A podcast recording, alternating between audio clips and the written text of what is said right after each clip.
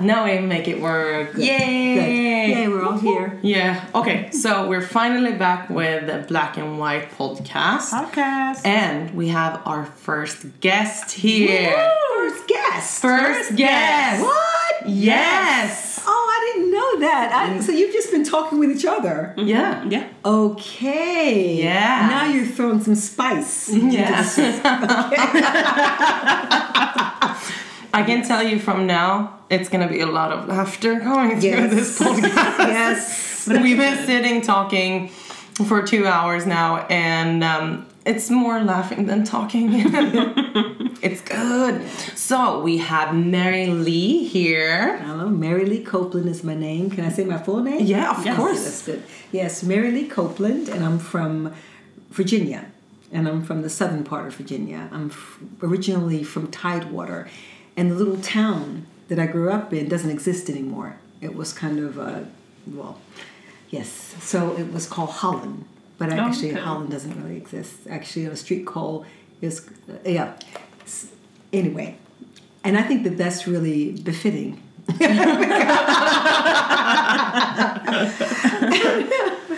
Yeah. So welcome, first of all, welcome. Very happy to have you here and excited. Mm-hmm. Lisa told me, a lot about you. So, yeah, I'm happy to have you here. Okay. Me too. And I'm really happy to be here with two Swedish women. Yes. That's very nice. Yes. So, first of all, Mary Lee, we would really like for you to tell a little bit about your story. Who are you and how did you, from Virginia, get here to Sweden?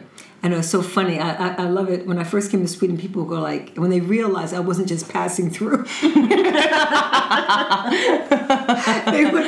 they would first be kind of suspicious, almost like, but you must be a loser. What are you doing here? It's really strange. And like I told you, I didn't say so much in that first year. So I'm like, okay, I wonder what that is. But, I mean, actually, we can talk around my story. But I'm 60 years old, and I was born in 1958. What? And 1958 was a great year. Yeah. Well, it was and I love being older because we were beginning to talk about some stories in the United States. But one of the things, I grew up in a very, very dangerous part of a very dangerous town. We had a jail, a prison in the middle of the town, and remember, this is the seat. Richmond, Virginia, was the seat of the Confederacy, where the Klan really ruled. So you had Monument Avenue with these Confederate quote unquote heroes, right? Mm-hmm. And then you also had a prison that electrocuted people in the middle of the town. What? Wow. Yes. Wow. And we had a coliseum, like near the what we called, I guess it would be called it was a low income neighborhood, but it would have been called a ghetto at that point, because and my friends and I used to kind of like joke with each other and say that's where they're going to put us all, like, when the revolution comes. Oh my God. We were sure that there was going to be a revolution. Yeah. I mean, I'm of that generation that we were waiting for the revolution. Mm. And if you listen to this Gil Scott-Heron, the revolution will not be televised. Mm. I mean, there's so many songs in the 60s about revolution, right? Mm. But we didn't have a revolution. But now we are. Yeah. Me Too is a revolution. Mm-hmm. Mm-hmm. But we didn't have a revolution. No. But so how did it come you chose Sweden? Well, Sweden, actually, it would make sense if we just do like a little timeline, because let's say 58, Richmond, Virginia. I went to we were very poor. And when I was 7, I realized that I had to have a plan. how to get out. Because it's like, something's not right here. You know, you have like junkies and prostitutes and guns, and it was so dangerous. I was like, gotta get out. If I go crazy, I won't get out because then I'll be institutionalized. If I go to the army, I won't get out because I'll be institutionalized, right? And if I make too much noise, I will end up in prison and I will be institutionalized. It was like, and I was even concerned about school. Because it was just another institution where they kept you for a few hours of the day, and the focus was on keeping the kids quiet and feeding us sugar. Like, and by the way, I was a health nut, and if I look young, it's because at 14, I realized I met some hippies, and I realized you got to eat right, right? So hippies kind of saved me. Right? And that's kind of how I ended up in Sweden, because I started meeting people. And I realized that the true way to learn something, to really learn something, is to not just hear it, but to see it and feel it and have an experience in your body. So like if I sit here and I'm uncomfortable, I'm learning something. I mean, if I'm in pain, different. Pain is a sign there's something wrong. But if I'm just kind of a little uncomfortable because I don't know who you are and you're Swedes and you're speaking Swedish, I don't know what this means, and this whole kind of, you know, I mean, when I go home at night, I'm like lying in bed going, wow, what happened, right? And so when I was a kid, I started to walk from the ghetto, and actually from my home to the middle of town was the most dangerous and the longest journey in my entire life because it was so dangerous. Like I had to walk through places where they found little black kids by the railroad tracks. I had to walk past the railroad tracks. I had to walk past like where mean girls were. They would beat the shit out of you, and people and men were going like, "Ah, girl, come on," you know. I mean, all this kind of weird stuff. I did that, and then I walked into town, and I started learning. Now, that was I was very tired. Luckily, I was very hyper. And I was really skinny because I wasn't, there wasn't a whole lot of food. I didn't have money. I just walk. And I would meet people. I met crazy people. I met brilliant people. I met dangerous people. I met nice people. I met the governor and his whole family. Wow. They're still my friends. I met schizophrenic people who were like amazing, like, oh, I fix umbrellas, you know, and I'm like, yeah, you're fixing umbrellas, you know. I met celebrities who I still know. I met artists. There's a statue of me in the Virginia Museum. It's crystal, right?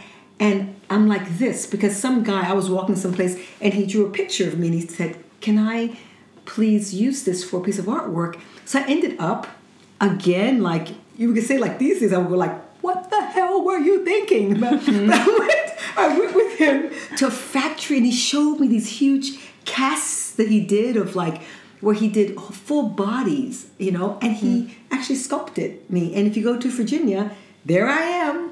Like with this light coming from under. Can you say that, Noella, that you have a sculpture after you? She doesn't know. I wish. She was on the train. Yeah, exactly. I saw her at the gym. Exactly. In the shower. But think about this. You know, what else would a person have if you didn't have the internet? And you didn't have enough money to have a... Like, maybe there was a telephone, but your sister, who's like 17, is on the telephone, right? No. Oh, yeah, the telephone. I used to call the hotlines and go like, "Hey, it's Mary." You know, like, they're like, "Are you calling because you have a problem?" "No, I just want to talk about some poetry," right? And we would have a conversation, right?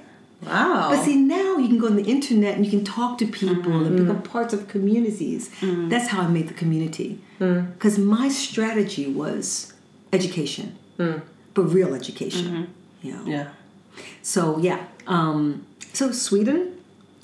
The first film I saw that really, I realized, oh my God, film can be more. I loved horror films, right?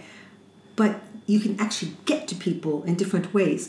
Was a film called Cries and Whispers by a director called Ingmar Bergman. Yeah, Ingmar Bergman is his classic. Right, and I was like, I mean, maybe I was 14, 16, 15. I was really young, right? My teacher told me to go see this film, and I couldn't go with the class, so I went alone. And, you know, okay, some Bergman films are like, oh, you know, Wild Strawberries, and there's a story, you know, or like Fanny and Alexander, there's a story. This one was like three women. One was like an invalid. One was this woman with beautiful, like she was like voluptuous, and she was holding like Madonna kind of, and the other one was screaming in pain for like not a half an hour, but an hour, right? Oh my God. Cries and Whispers, right? And I was like, and I was going, wow, that guy is something else. And his whole country understands. So they're intelligent people in Sweden. I later found out that Swedish people love black people. All right? These are the things you hear. I don't know if you've been hearing these things before. No. Yeah, Swedish people like the Finnish. This is something new for me. Oh, yes. Because of the war, right? Right? Because they let some of the soldiers, you know, they love black people. They love music, black music. They love black people, black, right? By the way, I do identify as black. Not so much as African American. Where from Africa am I from? I'm like from America. Yeah. You know, and to me, black is a political position, and I identify that way. I have someone who told me exactly the same thing. Why? Yeah. Yeah. I do. Yeah. I don't usually say that, but I'm saying it on your podcast, black and white. But it's true. I really do, and I feel I'm really sad that actually, again, the white, the Klan took away yet another strength, you know? I mean, identifying as black connects you, right? With other people, identify as black. And so anyway, so Bergman, I was thinking intelligent people. They love black people, and there is no sexism because the women have been liberated. Okay, so you don't know the stories you've told yourself. Right, because some of it gets so buried in there. So somewhere in my travels, I heard that, right? But I saw Cries and Whispers. I'm like, I want to make movies like that. I want to be a part of something that digs down and brings up all those emotions. So I went to school. I kept watching Bergman. I did my Uppsats, my thesis on like 3 seconds of Persona. I was a nerd. But I studied sciences, but I love Bergman. I saw so many Bergman films. So then, when I came to a point in my life after realizing that one of my dreams was to work with the most powerful woman, that black woman that I could find, which was Suzanne DePaz. And she was wonderful, but LA is a different thing, right? So, wonderful woman. And then I took a year off. And I thought, I want to do stuff that my family hasn't done. That's always been part of the thing. And that was to live abroad. I chose Sweden because I had a friend here, and I thought they love black people and the women are free. Right? But I didn't even know. And my first night here, when I was in Linköping. Right? Linköping. Yeah, right. I'm actually going there next week. Okay. Well, let me put it this way. I met some students there. The first night, I realized these people are racist. The women are not free. And they hadn't seen a damn Bergman film except Fanny and Alexander, you know? Like, on Christmas Eve. Right. So that's the thing, right? I mean, life is life. And I'm so glad that most of my friends are dead. A lot of them didn't make it past 30, because we used to make a joke about that. You know, it's like, just make it to 30, right? So I made it double that. So I feel quite, no matter what's happening in life, I always feel like I have lived about 5 different lives, you know, and this is like the best, right? Because I know some things. Yeah, right. You do. But when you had the year abroad, in Sweden? In Sweden, yeah, and realize that we are racist and women are not liberated, right? And in fact, just lazy, stupid Swedish people that get depressed in the dark during winter time. Was that the point where you thought to yourself, like, yeah, this is the place where I want to live? Or... Well, remember, you know, I was extremely uncomfortable all my life. That's how I learned. So, you know, I mean, come on. For someone to think that in the world there's a place where there is no, like, bigotry and racism and discrimination is naive. Yeah. Right? So one of the things I learned is that actually I'm American because part of the, I mean, the stereotype of American is that we are naive, right? And but there's a basis in that, you know, right? How the hell could I think that? Because I hadn't lived very many places. I'd just been traveling in my mind, right? To a place where there was no racism. And so it's interesting because I have a, you know, when I meet a racist, I go like, right. Because when I grew up, we were all racist. I mean, we were separate. I grew up in like apartheid America. We were not allowed to be in a room alone with a white person if it wasn't like an official reason, because you would be put in jail, in prison for that. And I could never have touched you or definitely not ever hit you.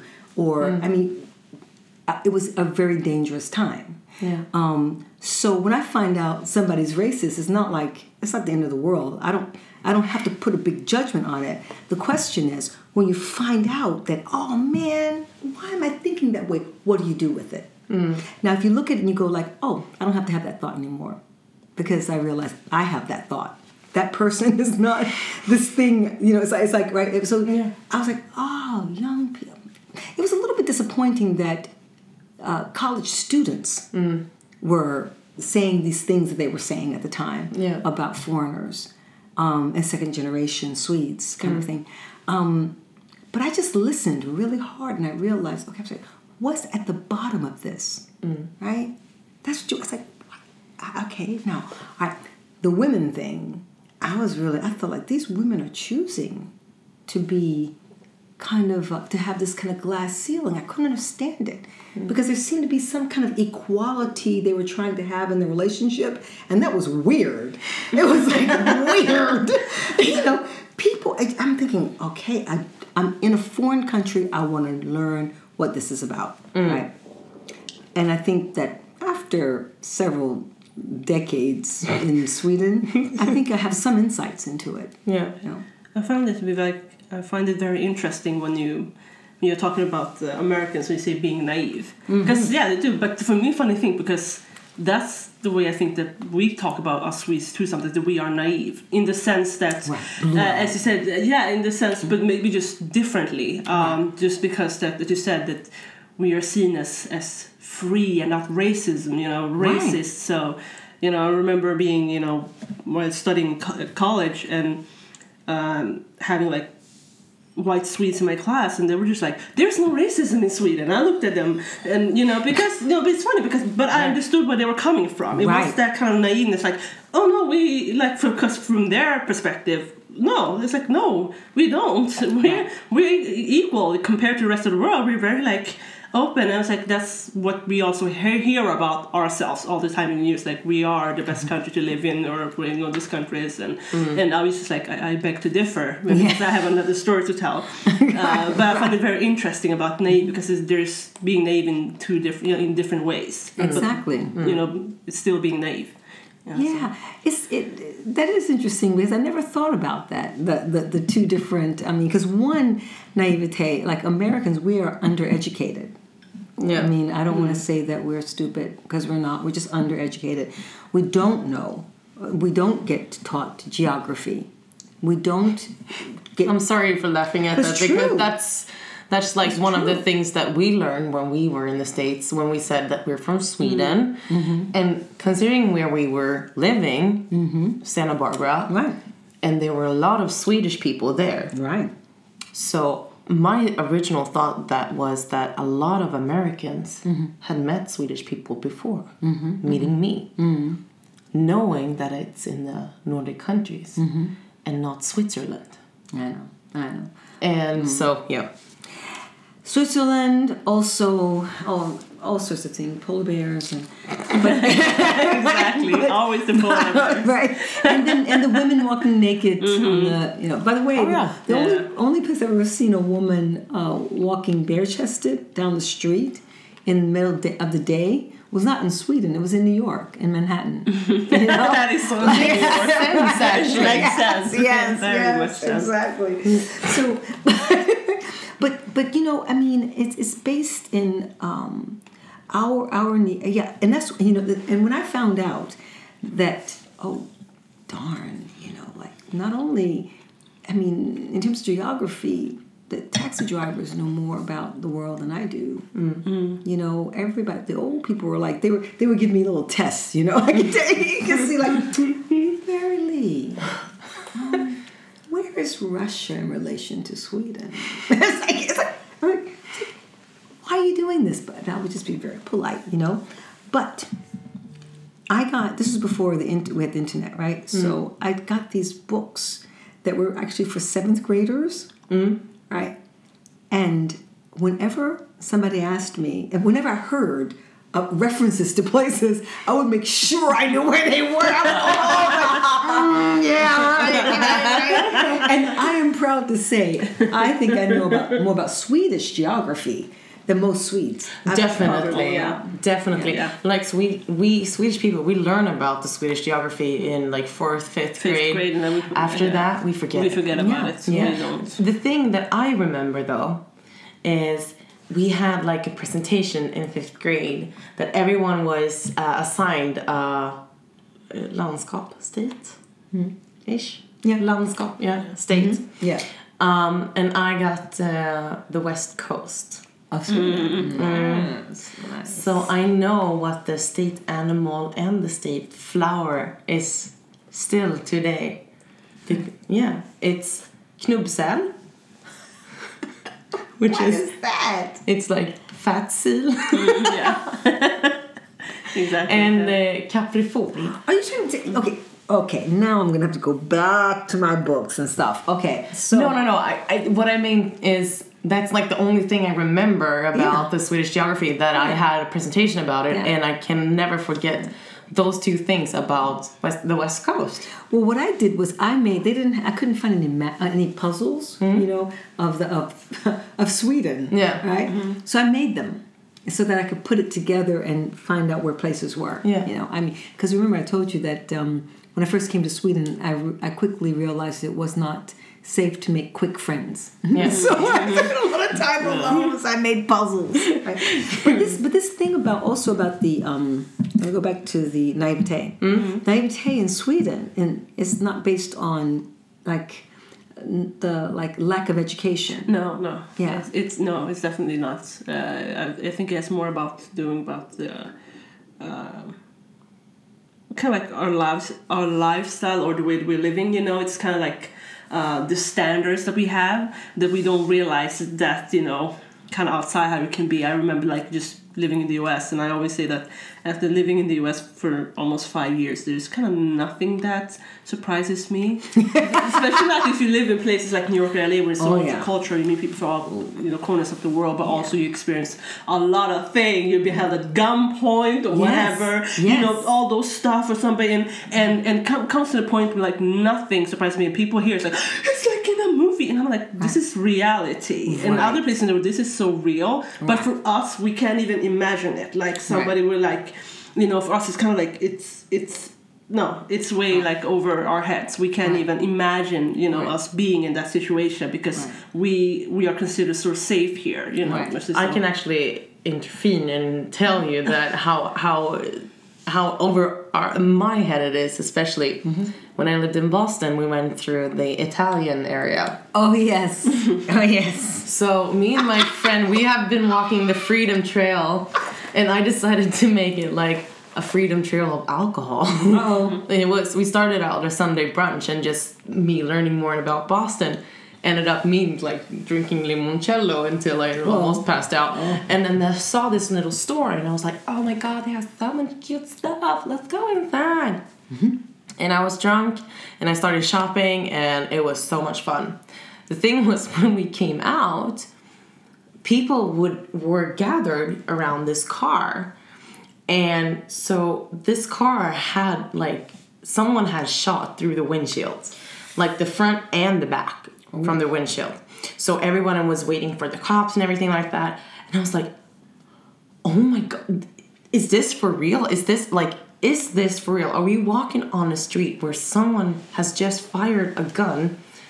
And the girl I was walking with, she was like nothing. She just waved her hand and like, what do you call this? Yeah. Like the shoulders. Yeah, exactly. The shoulder. And the only thing she said was, mafioso, and just kept going. And I was like, what the hell just happened? And then I just like started running home because I got scared. It's very different with the guns, especially in the United States and Sweden, and we've been talking about it a lot. I get really pissed off at an episode that we talked about it because I'm so against guns. I don't think there's no reason for anyone to own a machine gun. I don't understand why it's right. I don't see the use of it, and anywho, I think it's so weird that just as you said that a reality for a person. It's so naive for another person to say like, no, but that only happens in the movies, or like, oh, you only lucky people have it like that. Like, let me ask you something though. Mm-hmm. Okay, so if you reflect, on your on Sweden, right? Swedish people when they're on vacation, right? Swedish people in the summertime, right? Right. And how, like, because everybody wants to be in agreement. Mm-hmm. I mean, which is very interesting. Yeah, it's Swedish, the consensus parts. Exactly, yes. Right? So, all right. So, if everybody's having, like, let's say the sun is shining, right? And you're close to water. Mm-hmm. So, people have gotten up. I don't know if your family does this, if you have any different like routines, it's all Swedish, where you get up and you jump into the water. No, we have different routines. No, we don't. Okay. Yeah. Okay. Oh, see what I mean? Okay, so, but you know about that, right? Yeah. So if you were at like her place, you would know like, oh yeah, we're Swedes. We get up and we jump in the water, right? So now, if you imagine that on this perfect summer day, everybody's like having dinner, and maybe you have a little wine with dinner because maybe you don't have wine with lunch. Maybe not this day.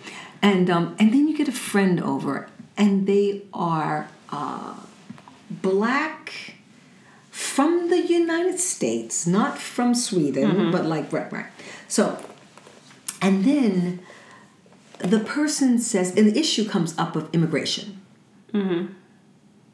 All right. Mm-hmm. What happens to that wonderful Swedish summer, right? That evening, right? Do people say, yeah, right, we have a lot of racism happening in the country now. There's, as a matter of fact, violence is also... the crime rate is up, probably because of this situation we have with not being able to integrate people and things like that. And so, people, and we have, just like we have like, flocks of immigrants coming in because of the war and the right, and go like, and somebody goes like, I've had some of those feelings actually, I find myself, wrestling with this racism, right. Do you think that a Swedish person would say that? Absolutely not. You know what they say? They go like, do you think we're racist? Exactly. Yes. Okay. No, so I can talk. Racism does not happen within the first three sentences. No.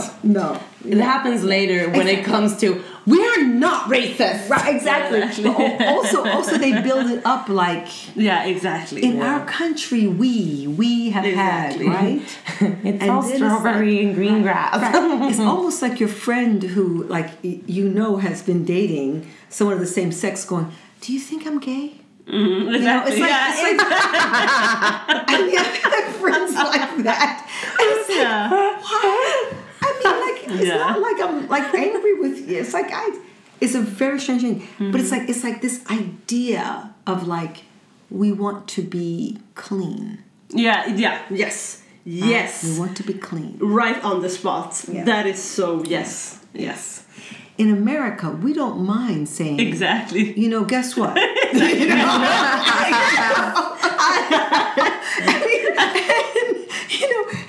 And the more extreme you might be, the more respect you might get in America, which is a little bit good and bad. Good and bad. Exactly. The bad thing is that, you know... Yeah.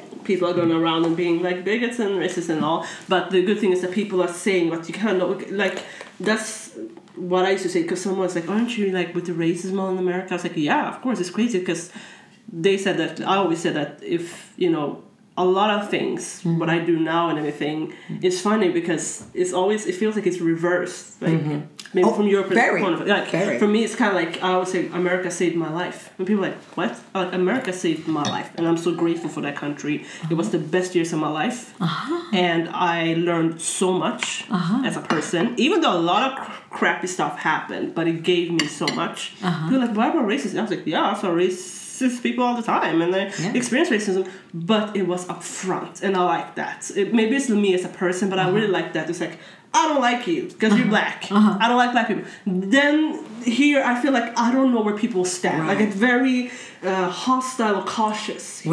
Right. So I feel like I don't know where people stand, and I feel like all the, like I felt like in America people be like, oh, now I know you're here, and I know you're there, and I know you're this. You don't mind getting distance stores and stuff. No, But here I feel like I always gotta like have eyes in my back. I don't know. Like, I don't really know where I have people here. Yes. And that's scary to me. That's true. Yes. And I think it's scary to you because you're Swedish. Yeah. You know, I don't know where I have people, and it doesn't scare me because I never knew. You know what I mean? Mm-hmm. But Sweden, really, it's so cool. I'm so sorry you're left out of this list. No. Now is the more black part. Now it's more the black part. I'll come in with the white part later. Just let me know when you guys are done. I'll be here. Thank you for sharing. Yeah, but it's so funny because I consider the same thing about Sweden. Sweden saved my life because I was able to come here and have life on my own, like on life's terms, on my own two feet. Like, if I stood in front of you and I was a jerk, you would treat me like a jerk. If I stood in front of you and had some good work, depending on like what you were going to get out of it, maybe you would see my good work, but I had as good a chance as the next person. Yeah. You see, that it's like the level of equality for me had been higher than any I'd ever experienced. Yeah. You know, and I missed a whole lot of stuff like flirting. Because then I would have known I had an equal chance. Like, I couldn't understand, like, what is this? How did Swedes get together? You know? Because no one came up and said, like, hey, babe, look good. No! Oh, man. No, let me look at that face. Oh, you like, I think I'm in love. No. Right? No. In Sweden. Sweetie, no. When I went out. That is so cringy for a Swedish person to hear. Like, it's not that I liked it. I'm just saying that that's what I was used to. Here, you go out to, you're dancing around. Guys are dancing with guys. Women are dancing with women. I was thinking, like, it's always gay night. Because I was by myself. And no one explained that these were friends out. You know, that's how you go out. And then the person sees you dancing with everybody. And then maybe they look at you a little too long or something like that. And then at 1:00, boom! Everybody, it's like, whoa, how did that happen? That people were leaving with each other without talking. I mean... It's a Swedish thing. Right. And then when I found out, like 3 years later, somebody said, Mary Lee, it's in the eyes. They look at you a little too long. My mind went back. All the opportunities missed.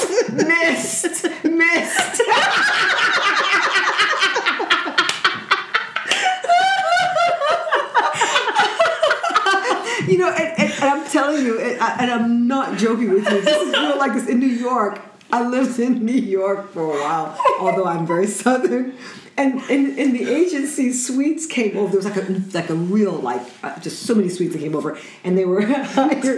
And the Americans, wanting to be on the right side of whatever, they would say, is he gay or Swedish? It's just Swedish. Because the guys would be so close to each other with their friends, right? Oh, yeah. Are they gay or are they Swedish, you know? Yeah. Oh, right, yeah. Because, right? Yeah, that is, right? Yeah. Right. And you guys, too. I mean, you guys were sitting on the same side. I'm sorry, guys. How did I know you were Swedish? Because you're sitting on the table, and she's right here. It's like in an American movie. Yeah, that's kind of like, oh, you're too close. That's not a girl... friend, it's a girlfriend. Right. But like, I mean, but this is it's like these are so subtle. Exactly, but this is also interesting because I, you know, as a Swede, mm-hmm. you know, I would have never thought of it until you told me that right now. Right, I know. Because that's something that you will pick up on because you're not, you know, you're American, you're not from here, so you know, you're an insider, you're an outsider looking in, and that's the most fun thing. Having the luxury of being an outsider without people calling you nigger, raping you and beating up and tar and feathering you. Mm-hmm. That's how I grew up. 1958, we didn't have the right to vote, you know? We were sitting on the back of the bus, you know? I mean, you know, Selma hadn't happened, all those kinds of things. So, like, when I walked in tonight, I must admit, I was a little surprised you gave me a hug. I'm like, wow... a sweet's giving me. I can tell you about Noelle on hugs. That's she kind of taught me that. I was not a hugger at all. In fact, I was. Do you remember the other day last week when I said, Mary Lee, I need a hug? Yes. Yeah, I love that. Yeah, that's the same thing with Noelle. Noelle was she was very American. If we're gonna speak about personal space, yeah, she didn't like people being close, like especially. Physically touching her. I didn't like. Oh no, I hated it. Right. Right. But I think it's because, as you used to say, you know, it's kind of like upbringing and how you brought up and the stuff that I've been through. That's been very hard stuff. Yes. Which makes like I came into this world. I say like it's funny because I'm 26, turning 27, and I feel like I've been living several lives. You know, you've seen this and that. You've been up in the highs. You might be in the lows and. Yes. And so for me, it kind of like makes me, I'm always on my guard one way or another. So I'm always kind of like, and when somebody's too close, I'm always, you know, I can have people close, but I also I like having my distance. Yeah. You know, it's kind of like, it's just that, it's kind of like a survival, like a safety mechanism, you know? So it kind of like, so I'm always kind of like, so when you hug me, just because that's the way you were, remember like there was one time in Santa Barbara when we lived together. I was making breakfast this morning and she just came and hugged me from the back. It was definitely the nicest hug I had in my entire life, but at the same time, the most uncomfortable. Yes. It was just like, okay, if you hug me from behind, this was her. I'm like, oh my god, she's pushing it. She's adorable when she's pushing it. And I was like, the only thing I could think about it was, relax, sweetie. It's just a hug. And then Noella turned around. The expression she had on her face was she really didn't want to hurt my feelings because she knew right after meeting me that I'm a very emotional based person. She's like, if I tell her off, she's going to be so upset about it. So she was just like, thanks. And I was like, well, you're welcome. And then I remember the first time when we lived together now, like, because we've been apart for such a long time. Yeah. Mm-hmm. One morning, I was up making breakfast, being at my bad mood as I always have in the morning. I understand. Yeah. And Noella came and she just hugged me. And I was like, oh my God, baby, you come so far. Well, I can say this right now. I mean, to me, I can tell you're good girlfriends. You know, I mean, by how you've been in the space, but you're good Swedish girlfriends. Yeah. Because American girlfriends aren't the same way. Yeah, they aren't the same way, right. Yeah. And I guess you said, and also, Noella, right? It's interesting because, like, I think that if I had seen you on the street, I would think you are... an American, a Black American woman, because there are a couple things that you do, and it probably comes from having this kind of station in your own society where it kind of lets you down. Mm-hmm. You know what I mean? It's just shitty mm-hmm. that your country doesn't respect your personhood. Mm-hmm. You know, and that's what I grew up with in America, and I hated America for mm-hmm. this. You know, so when I came to Sweden, I'm like, bye. See you later. So here we say hot day. That's where I found it to be. I found it to be interesting also because here, as you said, that like you get to be, you know, as somebody said, that you get to be having a good chance as the other person. Yeah. You get to be, you know, you.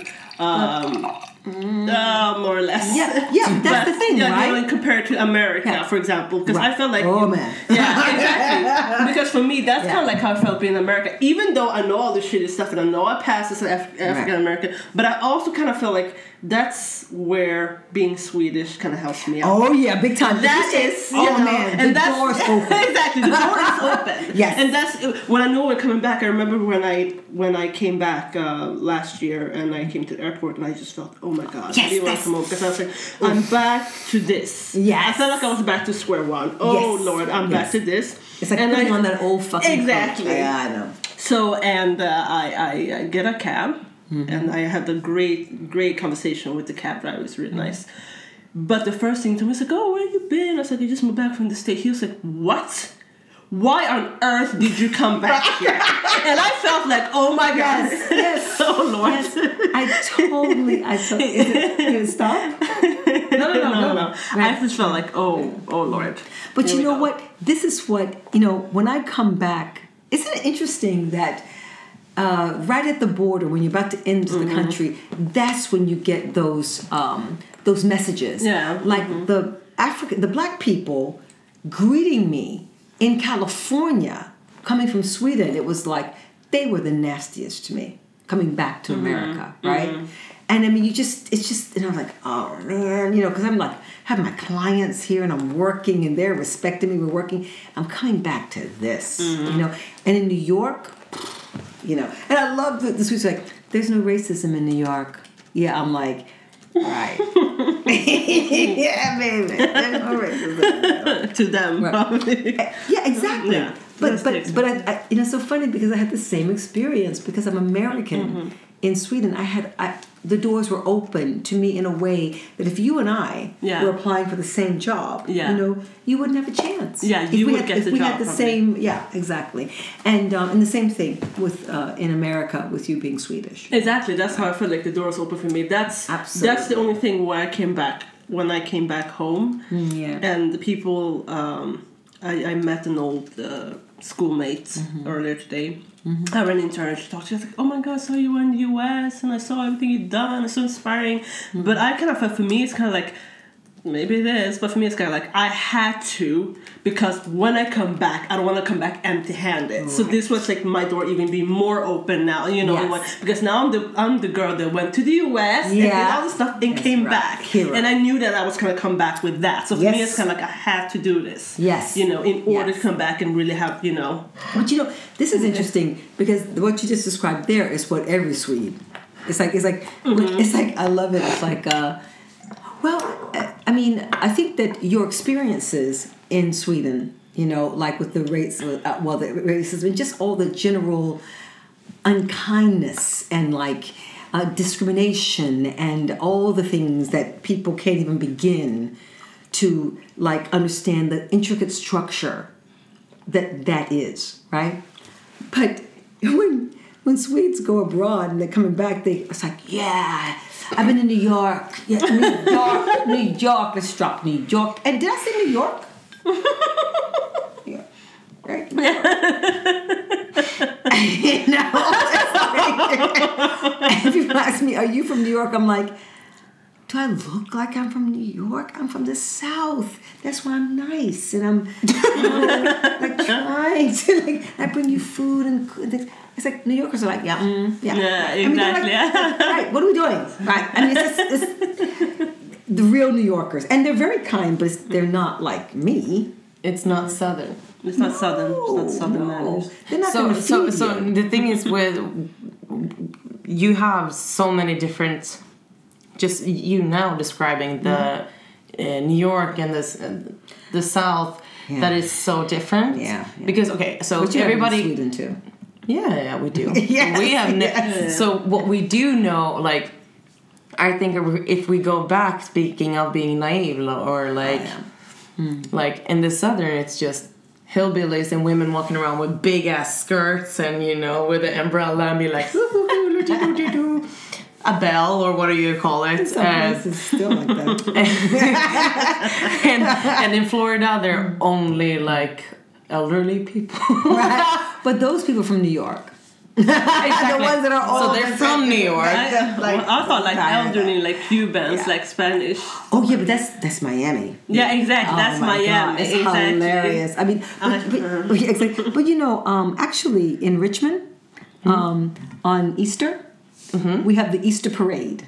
The Easter parade. Tell us about this Easter parade in Richmond. Now you would think like floats and like things like that. No, it's people walking up and down like almost like you know ragare, but they're not that. They're like people, and you put on your bonnets, you put on your hats. Well, you put on what? Your bonnets, your Easter bonnet, and you put on your nice clothes and you just walk, right? Are we talking like gone with the wind clothing? No, like your regular like nice clothes. Okay, but it's a tradition. New Yorkers don't do that. Yeah, New Yorkers don't do that. Yeah, like the bonnets, man. You walk, you talk. You know, like Richmond, right? And if you go, we have tea at the Jefferson Hotel. Now, of course, there's a problem here because, of course, my history is, you know, of course, it's like a slave history, right? But it's like you still are a product of those kind of values too, and that's where the fight comes, right? Because the reason why I don't identify with African American is because I don't know where I'm from in Africa, and even if I did, I don't have a connection there. I have as much connection with that place in Africa as I would with Scotland, because my last name is Copeland, which was a slave owner that had all those slaves. Last name Copeland from Scotland. But unfortunately, unfortunately, I am a product of a slave culture, and that's the difference between America and Sweden. You know, you don't have a slave culture. You haven't had a slave culture here, except maybe with the Finns. And look at how that worked out. You guys still don't not liking each other. Yeah. No, the only thing we can agree on is alcohol. Yeah. Exactly. Well, and even that in a different way, in a way, right? Yeah, exactly. Sure. This is true. And even if we did have, Swedish did have slaves in a colony in Bartholomew. Exactly. In but it's not something that is kind of like you don't. It's not something that is. Talked about. But it's still not something that's kind of like brought over, right. In like in Swedish society. So right, so but it's indentured slavery, right? So it's like you're working and you're a second class citizen, but you're working. Whereas I mean, we were like shackled, tied, punished, and that kind of tradition also. Is still alive, is kept alive in America today with the penal system and also all sorts of different ways. And I can see it. You saw it too. Yeah, I did a lot of, in my English, I was an English minor, so I did a lot of, I like writing. So I did a lot of essays and research paper about, I got it from my professor because we were doing a lot of feminism. She's like, switch, you're doing post-colonialism, race. And I was like, oh, really? but that was I loved her for it actually because I learned so much and I did so much research to a point where I almost hit a wall literally because there was so much and so I'm very interesting in that what happened cognitively after colonialism and slavery because that's something in the US and even in Africa with the colonialists they're like it is so still deep-rooted. It's so deep-rooted in many ways. Constantly, people don't, people don't think about, you know, the things you can see, probably, where you can touch on, such as, you know, the structural parts, you know, in institutions and, you know, governments. But I like, you know, when you go into, you know, how has this, you know, affected people's minds and how has this passed on. Right, exactly. In this two generations. Exactly, because, you know, and one of the ways in which people, they seem, I guess there's probably more talk about this now, and maybe this came up in your studies, the black on black, right? Yeah. The colonial things, like the light skin. Exactly. Stuff. And also, like, the black middle class. Like, so when you make money, you actually work your way out of the class. You are not, you know, like, for instance,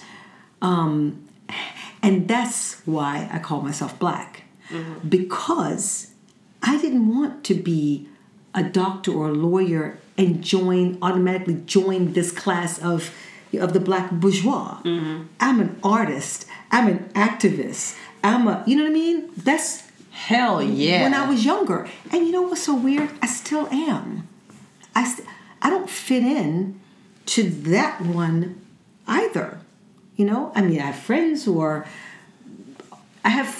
every level, you know, of society. Same here. You know what I mean, right? But right? It's beautiful having it. It's beautiful. Yeah, exactly. You still keep in touch. You kind of see the different, you know, all the different levels. You know, exactly. You don't really get in touch. It's a beautiful way, actually. It's beautiful. Yes, and I want to be free. You know, I mean, it's like, you know, one of the things I'm working with now is this issue of narcissistic structures.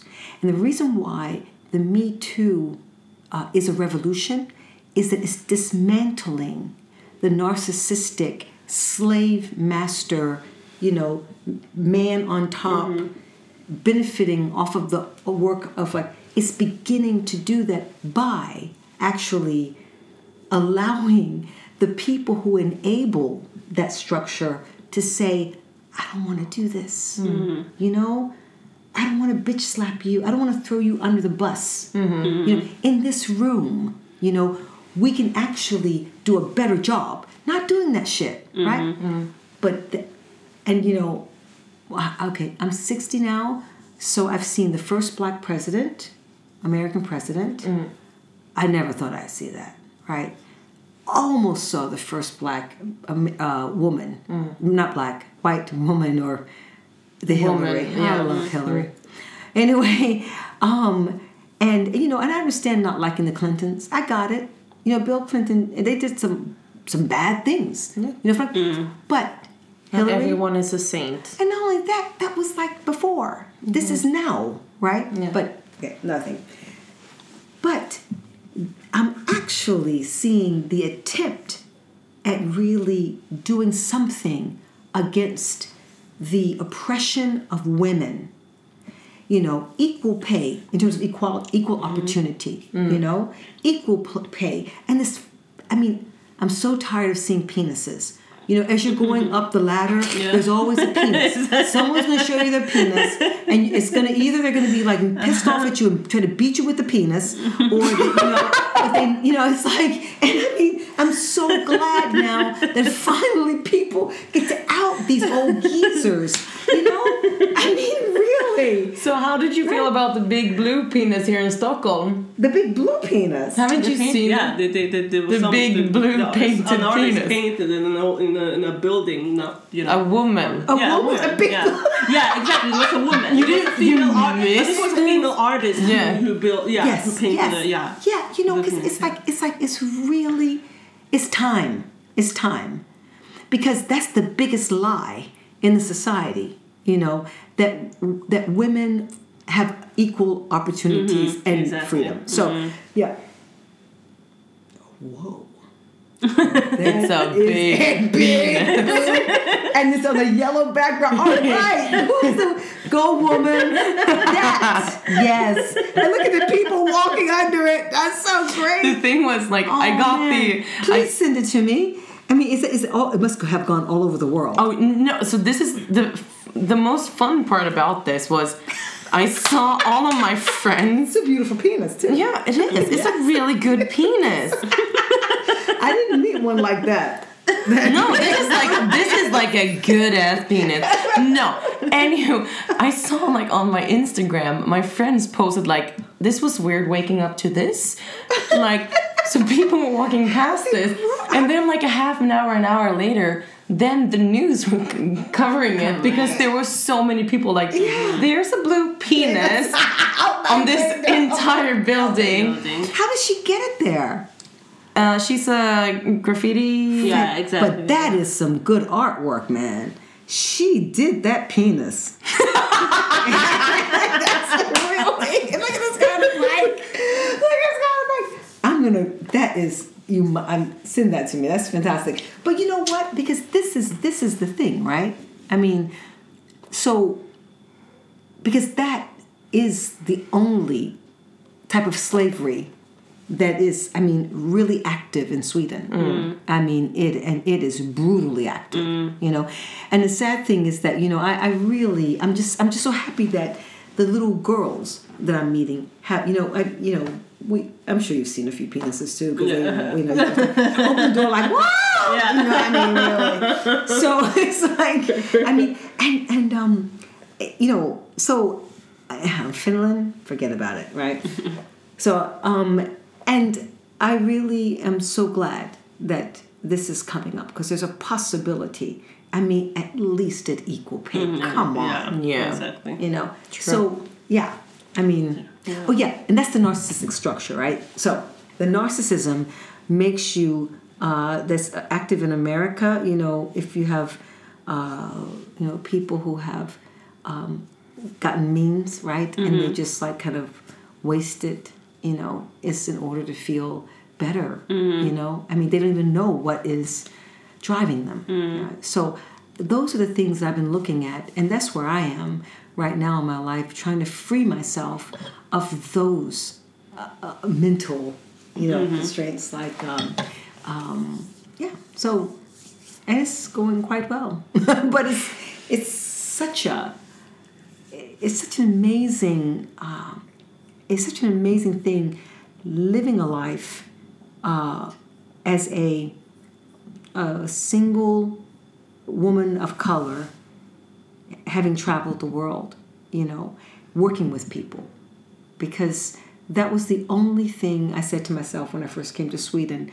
I remember I was going like, okay, you're going to come to Sweden. Yes, you're going to do that. You're going to live abroad for 1 year, but you can't be like a waitress. You know, not that it's wrong to be a waitress, but you have to do in that country the thing you would have done if you were in America. Mm-hmm. So you have to go for work in your field. Yeah. Right? And that is when all the wild stuff started happening. I mean, people inviting you to Gotland because they're bragging, but you don't know they're bragging, so you show up. Yeah. Mm. Right? Yeah, it's like, hey, how you doing? Oh, you're here? How did you find me? Right? Kind of a thing. So, yeah. Well, you invited me, so. Yeah, just, come have fika. And the wife is pissed off with the baby. Oh,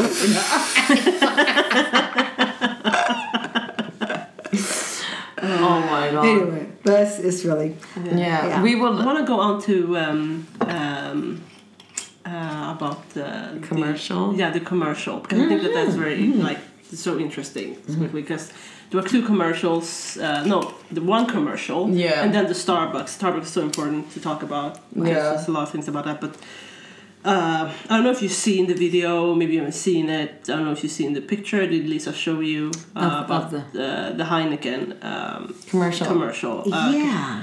Yeah, you did show us the one about the whiter. Was it? No, sometimes lighter is better.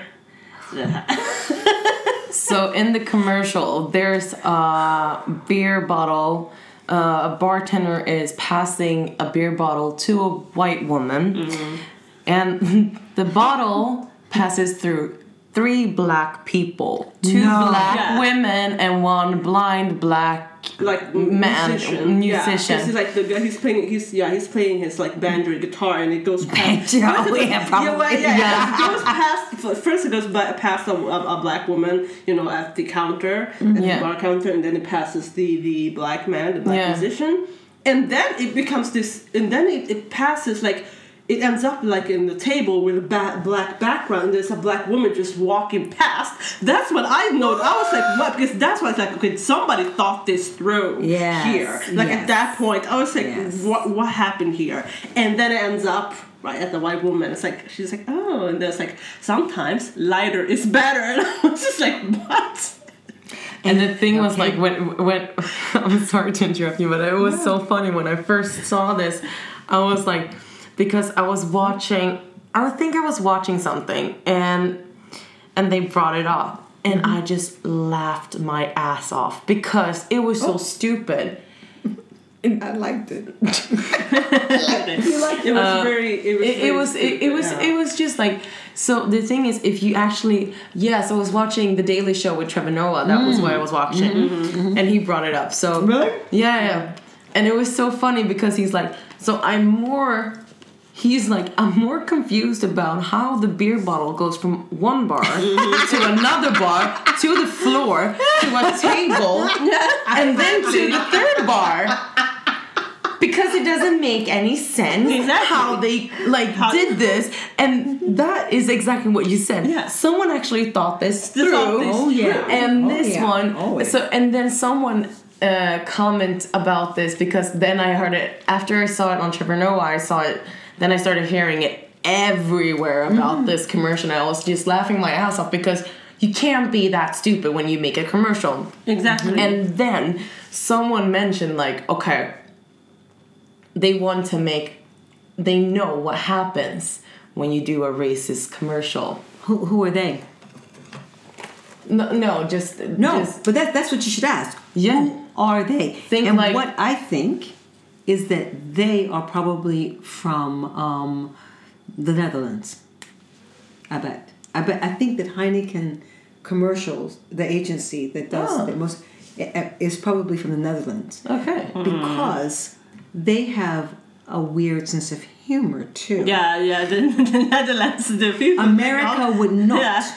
Dutch people. No. Yeah, exactly. No. Yeah, that's true. They're also very interesting people, to be honest. Because Sweden could make a racist commercial by mistake.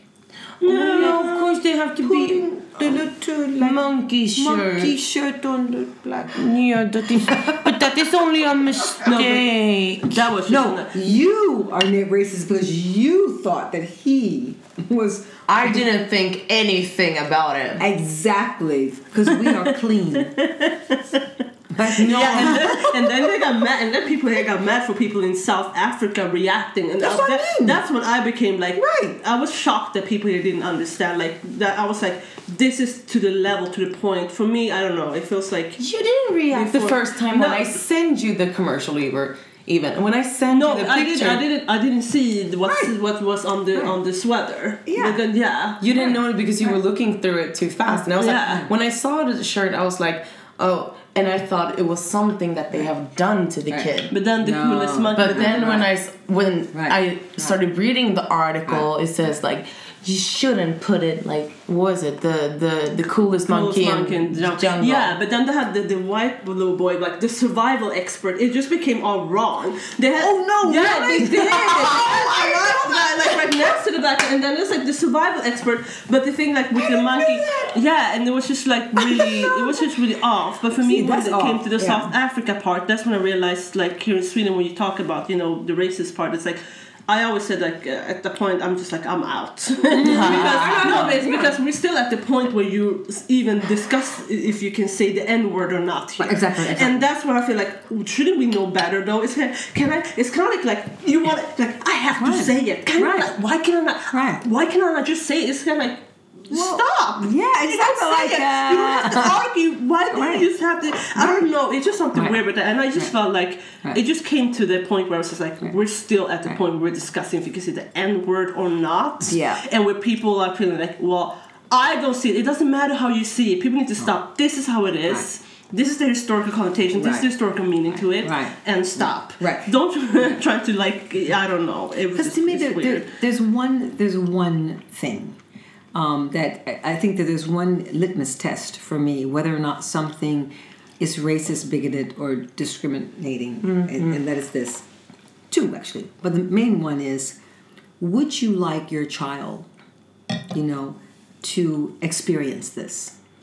Now, if you don't like children, if you don't have any kids, you can imagine, you know, like the youngest person or yourself as a young person, would you like that person to experience this? That means, like, when I was 16 was the first time I was called nigger by a white racist. Mm. And I was shocked. I mean, I was literally like, you know, and of course in my neighborhood we said nigger all the time, right? I mean, what's his name? The comedian, right? It was really Richard Pryor. I mean, it was we laughed, laughed. But when somebody is looking at you and saying, that nigger can't come in here, you know, and you're 16 years old and you're like, it changes your life. I never got over that. Because I always refer to, it's like, this comes in first. The, you know, and I can't control. Exactly. Something you can't control. Right? Has nothing to do with pride or anything like that. I just might have to go through some things because of this, right? And the other thing, well, it's the intention behind it, right? Yeah, exactly. Yeah. So, Swedish person, would you like your child to be wearing something that, you know, with these, with this little, like, contrast with the best whatever, right? Looked at, like, made to feel maybe a little less than, right? And sending out that message. Let's say when he is 18 and that is shown to him. When you're a kid, you don't know any better. Exactly. A little monkey, because there's Pippi Longstocking, she has monkeys too. There's a lot of reasons why people, Swedish people, may have missed that. But to defend it, it's really weird, right? When the rest of the world's going like, you know what? That's not okay, right? Because the world's not just Swedish people in agreement. Trying to get agreement on something like that is kind of weird, right? So if in 18, that kid, that guy, looking back at that picture, how, you know, like, I'm not sure that they would feel so good. That's right? Exactly. That's the thing. Right. But do you think that people don't understand? I don't know. I had a lot of discussions with my boyfriend because he's white, and you can see that he obviously had a different life. He's a white male, so it also makes a difference. Like he doesn't see things. And he didn't see things. He didn't. You know, there's a lot of things that he didn't see because it's like that was his reality, and I got that. But it came to the point where it's like, okay, you need to understand that this exists. Otherwise, we are not happening anymore. We are not. You know, I felt like I can't live because I'm not going to live through this. And I said, you know, it came to the point I say, like, you know, either you understand or you don't, but I'm not going to, you know, or you try to understand, you know. Right, exactly. But because, you know, it came to the point where I said, like, we might get married and we might have children. And that's when because there is this group in Facebook, they form a lot of Swedish parents who are married to, you know, black men and women. Right. And I never forget. Right. Like, two parents were writing, like, one woman, a man, like, similar post, but like, oh my god, like, someone called my child a nigger in school. That's when they got it, because now they have a kid that is mixed, but they're seen obviously as black, and they're gonna be called a nigger, and that's when they realize, oh, this is for real. But it took them to the point where they have to have a child, you know, with the person to understand their spouse's, you know, story, and I was just like, oh, you know. Yes. Because I said, like, you have to be prepared. If we're having a kid, it's not going to grow up like your kid or like Emma Svensson's child. It's not going to be the same. Right. So, you know. Right. But you know what? And that's really, I'm really impressed with that one. Because, you know, the one thing about, you know, white men, and I've noticed in conversations with white Swedish men, they really can stand behind a lot of entitlement and not know it.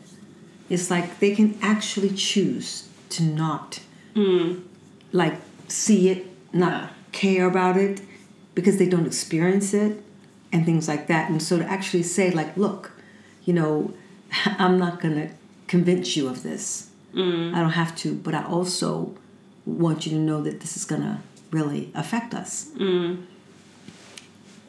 Well, you know, my first boyfriend, Well, actually, it wasn't my first boyfriend, my second boyfriend. He died last year. He was so white, I don't think they had any pigment.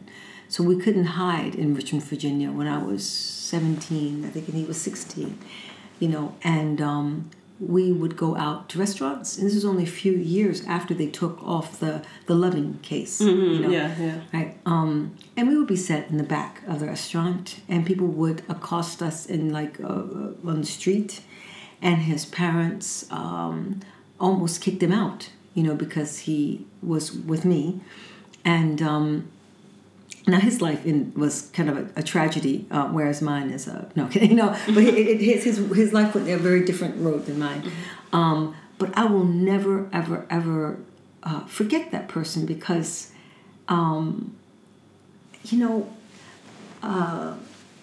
we actually got to discuss things.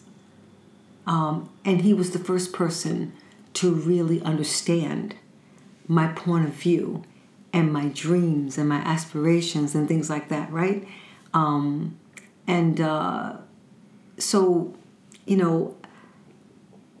And people in my family, in my school, my friends, that wasn't the case, because to fit in, even with, it's just so strong in every culture, that it was very painful for me to educate myself out of my family at 9 years old. So it's been a very, very lonely road in my life. And I remember I called my first boyfriend, who was black, and he's now married to a white woman, which I thought was really funny. Why is it so funny? And this is when Lisa comes into the picture. I wanted to add something before, but I forgot about it. Mm-hmm. But yeah. Yeah. But I'm still a white person. I'm still here, you guys. Exactly. I'm just sitting here in the back and enjoying this nice conversation where I don't have any inputs. Because of the color of my skin and my history. We are bonding because